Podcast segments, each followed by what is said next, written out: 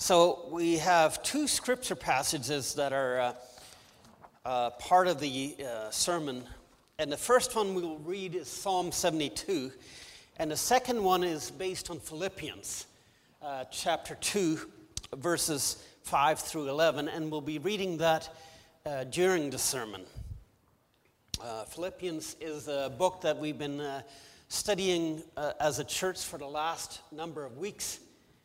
And one of the favorite parts of that book for me is Philippians 2, verse 5 through 11.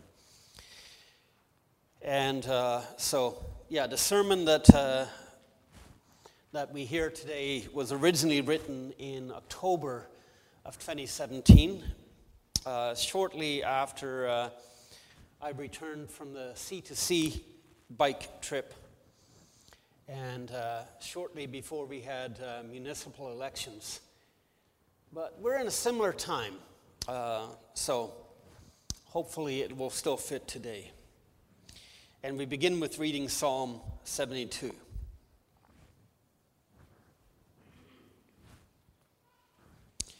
Endow the king, with your justice, O God, the royal son with your righteousness. May he judge your people in righteousness, your afflicted ones with justice. May the mountains bring prosperity to the people, the hills the fruit of righteousness. May he defend the afflicted among the people and save the children of the needy. May he crush the oppressor May he endure as long as the sun, as long as the moon, through all generations. May he be like rain falling on a mown field, like showers watering the earth. In his days may the righteous flourish and prosperity abound till the moon is no more. May he rule from sea to sea and from the river to the ends of the earth. May the desert tribes bow before him and his enemies lick the dust. May the kings of Tarshish and of distant shores bring tribute to him. May the kings of Sheba and Seba present him gifts. May all kings bow down to him and all nations serve him. For he will deliver the needy who cry out, the afflicted who have no one to help. He will take pity on the weak and the needy and save the needy from death. He will rescue them from oppression and violence, for precious is their blood in his sight. Long may he live. May gold from Sheba be given him. May people ever pray for him and bless him all day long. May grain abound throughout the land. On the, hill, on the tops of the hills may it sway. May the crops flourish like Lebanon and thrive like the grass of the field. May his name endure forever. May it continue as long as the sun. Then all nations will be blessed through him, and they will call him blessed. Praise be to the Lord God, the God of Israel, who alone does marvelous deeds. Praise be to his glorious name forever. May the whole earth be filled with his glory. Amen and amen.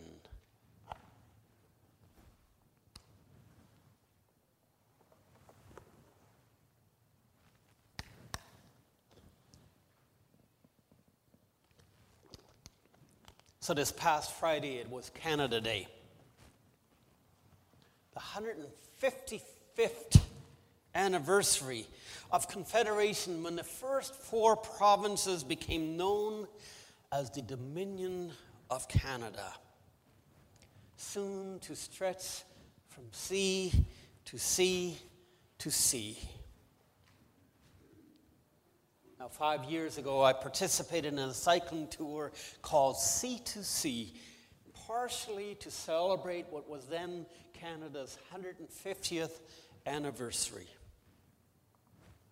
And it just so happens that both our Sea to Sea cycling tour and the Dominion of Canada are both linked in the psalm that we just read.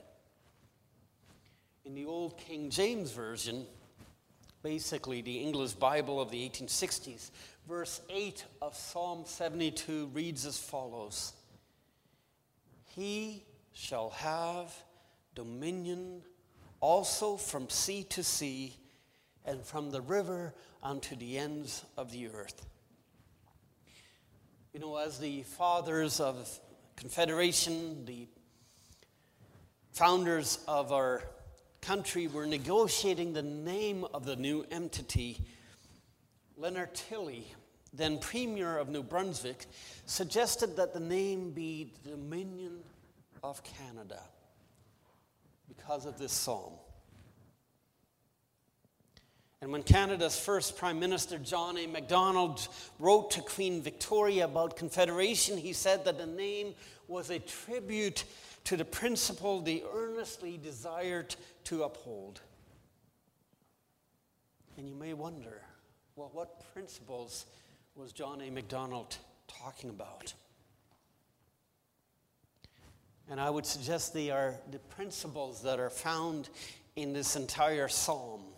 In other words, it was the wish of the fathers of Confederation that Canada's queen, Canada's government, would rule like the king of Psalm 72. And that based on such a rule, Canada and Canada's queen would prosper, as the psalm implies. And as we look at our psalm, we see some of the things that are required of a king or ruler of the dominion. This ruler would be endowed with righteousness, with justice.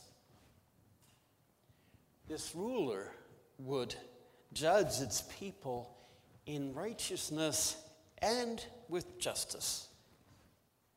The ruler would defend the afflicted among the people and crush the oppressor. And I think that those are principles of government that are so easily forgotten in today's so, so partisan world. Today, nearly everything that a politician says are weighed on the basis of being left wing or right wing. And in practice, too many politicians put themselves on such a political scale from left to right, rather than use a scale that is set by our psalm. So often we have people saying, You're either with me and you're good, or you're against me and you're bad. And I wonder if it wouldn't be neat if today's political leader espoused the principles of Psalm 72.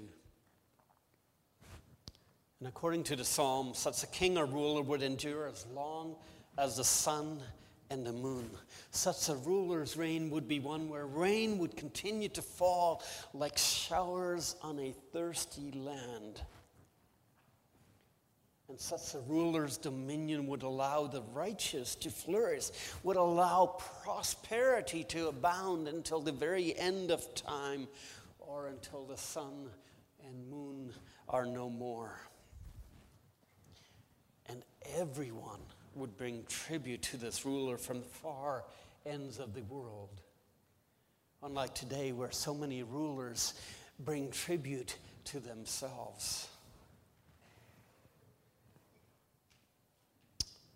the needy, the afflicted would be rescued by such a ruler. The ruler would have pity on the weak, on the needy. And, and, and, and rescue them from violence of oppression. And like couriers at the English court, they, the needy, would shout, Long live the king! Long live the queen!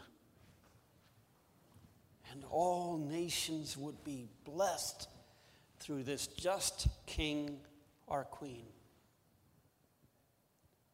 And I suspect that the founders of Confederation had this in mind through Queen Victoria, through the British Empire, of which Canada would be a shining crown jewel. Of course, such a king, such a queen doesn't exist, does it? No human king or queen could last until the end of times, no matter how long Queen Victoria's reign may have lasted, or even no matter how long Queen Elizabeth's reign may last. No human prince lives that long. So, what could the psalm possibly mean? Well, at first glance, we could think or assume that the psalm is speaking of a human dynasty, David and his sons, David and his descendants, who will reign on the throne of Israel until the end of time, as long as he and his descendants remain faithful to the principles of godly reign. As long as David, his descendants, remember that they are to rule justly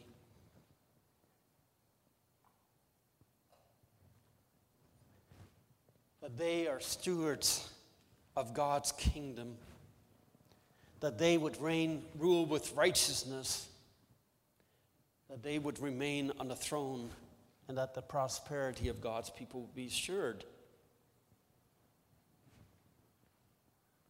David and his descendants would do well to remember the words of Deuteronomy 17, which reminds them to rule according to God's law and to be humble and not consider themselves better than their brothers and sisters, their fellow people of the Lord. Then Deuteronomy 17 says, Then he and his descendants will reign a long time over his kingdom in Israel. And I think indeed the psalm had this in mind. I, I, I suspect that the psalm was sung at the cor- coronation of King Solomon, at the coronation of numerous other Davidic kings of Israel and of Judah. And I suspect that MacDonald and Tilley and the other founders of Canada's Confederation had these in mind, had this in mind even if they themselves were unable to fully live up to these ideals. But perhaps there's a deeper meaning to the psalm in that it points to the future King of Kings whose reign will have no end. Perhaps the psalm looks forward to the true descendant of David who fulfills this psalm completely Perhaps the psalm looks forward to the Messiah, who not only humbles himself completely, but serves selflessly for the sake of his people and to the glory of his Father and to the glory of our Father in heaven. And when we read this psalm, not only in the context of Deuteronomy 17 and the rest of the Old Testament, but read it also in the context of Philippians 2 and the New Testament, then the psalm fits perfectly with the Christ, with Jesus, with our Lord and our King. Our New Testament text begins us begins by encouraging us to be like Jesus. Your attitude or in your relationships with one another have the same mindset as Christ Jesus, who, being in very nature God, did not consider equality with God something to be grasped, but he made himself nothing. Taking the very nature of a servant, being made in human likeness, and being found in appearance as a man, he humbled himself became obedient to death, even death on a cross. And therefore, God exalted him to the highest place and gave him the name that is above every name, that at the name of Jesus every knee should bow in heaven, on earth, and even under the earth. And every tongue confess that Jesus Christ is Lord to the glory of God the Father. Can you imagine? such a king. Just think about it for a moment.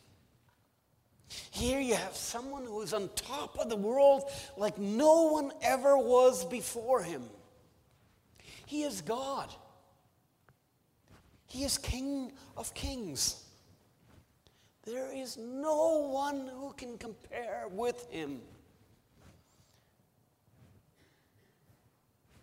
And the world is full of people who would stop right there. They're the greatest. Let everyone serve them. Let everyone kneel down to this great king. You may remember the example of Nebuchadnezzar. He was the king of kings. He was the greatest king of the world in his time. And to him, he was the greatest king of all times, and there would never be a greater king. So he built himself a, a giant sculpt, sculpture of himself, of course. And he ordered that everyone, everyone, worship at this image, the sculpture of that great king. And he even had a punishment for those who didn't want to worship. All those who didn't want to bow down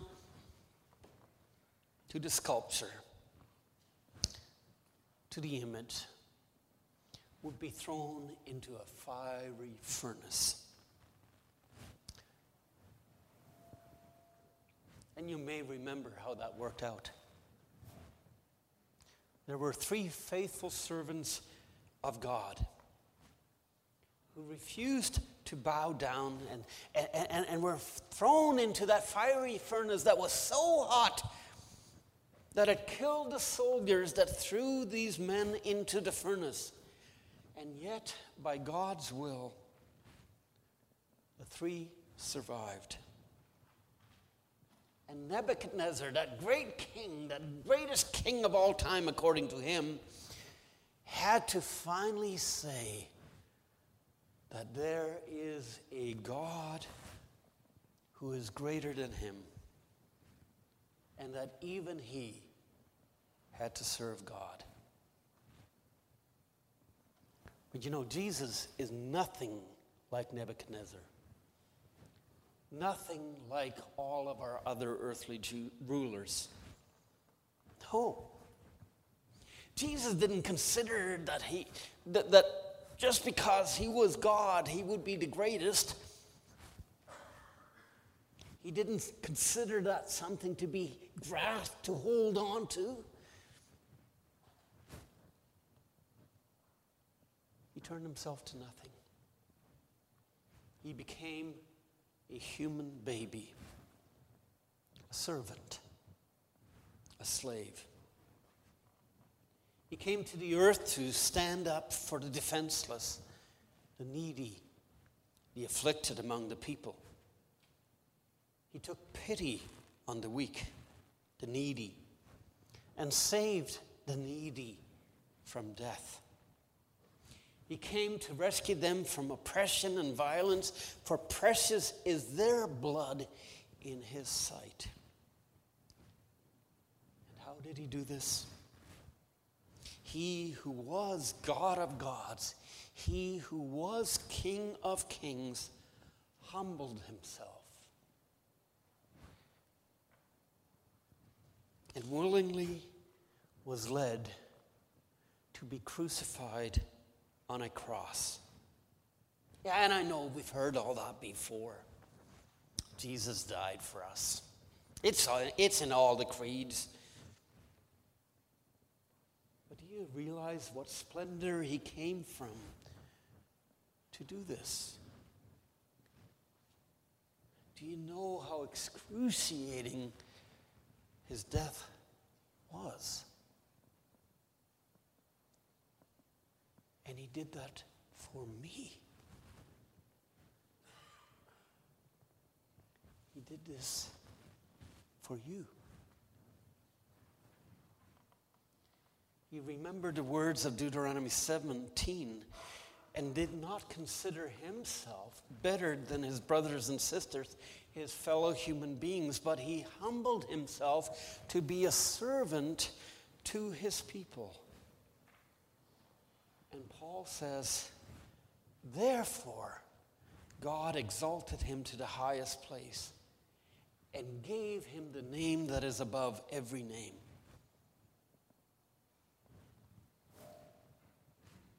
You know, if Jesus had never humbled himself, I, I think we might still be worshiping his name.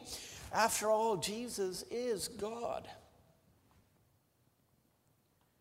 But now that he humbled himself, there's something different, isn't there? Because we know that he cared for us, that he was willing to be one of us, and willing to be the least of us in order to take away our sin.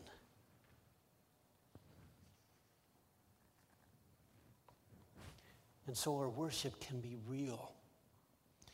Our worship can be to a God who loves us more than we love ourselves. And then Paul tells us to take on the same attitude if our Lord of Lords, our God of Gods, if the King of Kings could serve the unlikable people like ourselves, then how can we not do the same thing? If Jesus could serve even to the point of death by crucifixion for my sake, then how can I not serve the people he places in my path? If Jesus served and died for you, then how can you not serve the people that God has placed in your path? Today, our province's ruling party is in a leadership race to decide on the person who will be our next premier. And some of us have an opportunity to participate in that decision. And I wonder do we choose this leader on the basis of what they will do for us? Or do we choose a leader who will seek justice, righteousness? Do we choose a leader who will look out for the afflicted, for the needy? the children of the needy? Do we choose a leader who seeks to serve well? Or do we seek a leader who will be good for our pocketbooks?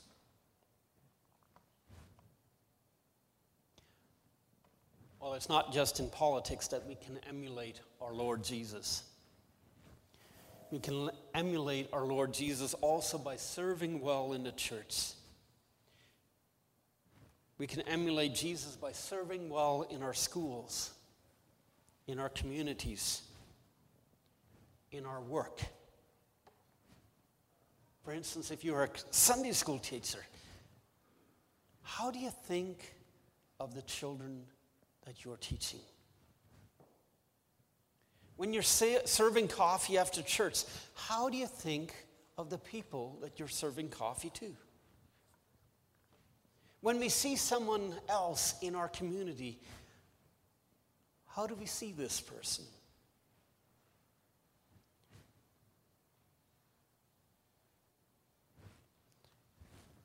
Do we see them as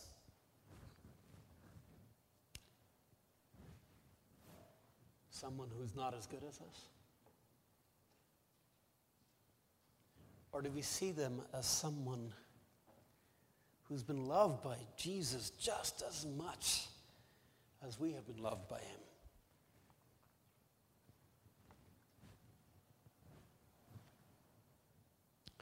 Do we see this person, these people, as someone for whom Jesus Christ willingly left the splendor and the throne of God?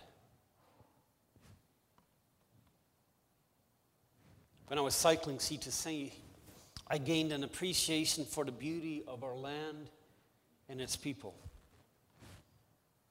And I enjoyed especially being away from the 24 hour news channels. I don't know if you noticed, but every time you turn on one of those news channels, there's another story of something bad that has happened, he, either here in Canada or somewhere else in the world. When I was cycling, the number one topic on the news was Trump. And I dare say that he still ranks very highly on the news today. And yet, there are many other topics that are talked about on the news. Last year, we heard about all the flooding and the landslides that happened in British Columbia. And I suspect that there's still real hurt for some of the people affected by that. This spring, once more, flooding was a regular thing in the Canadian news, as if everywhere somebody was being flooded. Probably the biggest story of the year this year is the war in Ukraine. And, and, and, perhaps we learn about all these places so that we too can serve our brothers and sisters there. Do we have a role in ministering to the Ukrainian people? Do we have a role in ministering to the Russian people?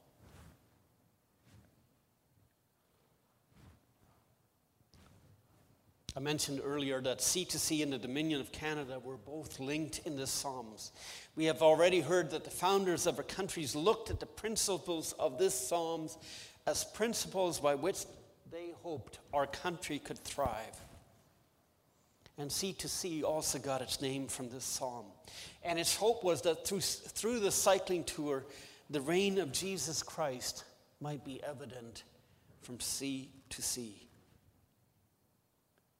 And I'm not sure if that goal was fulfilled, but perhaps it was for some of the participants.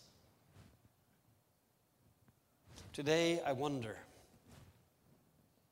I wonder, do we realize how much God loved his people? That his own son was willing to leave the splendor of God's throne to come in the mess, into the mess that we people have made. That he was willing to be a servant and to serve even to death for our sakes. May his reign, may his name endure forever, and may his reign be evident in each one of us. Amen. Shall we pray?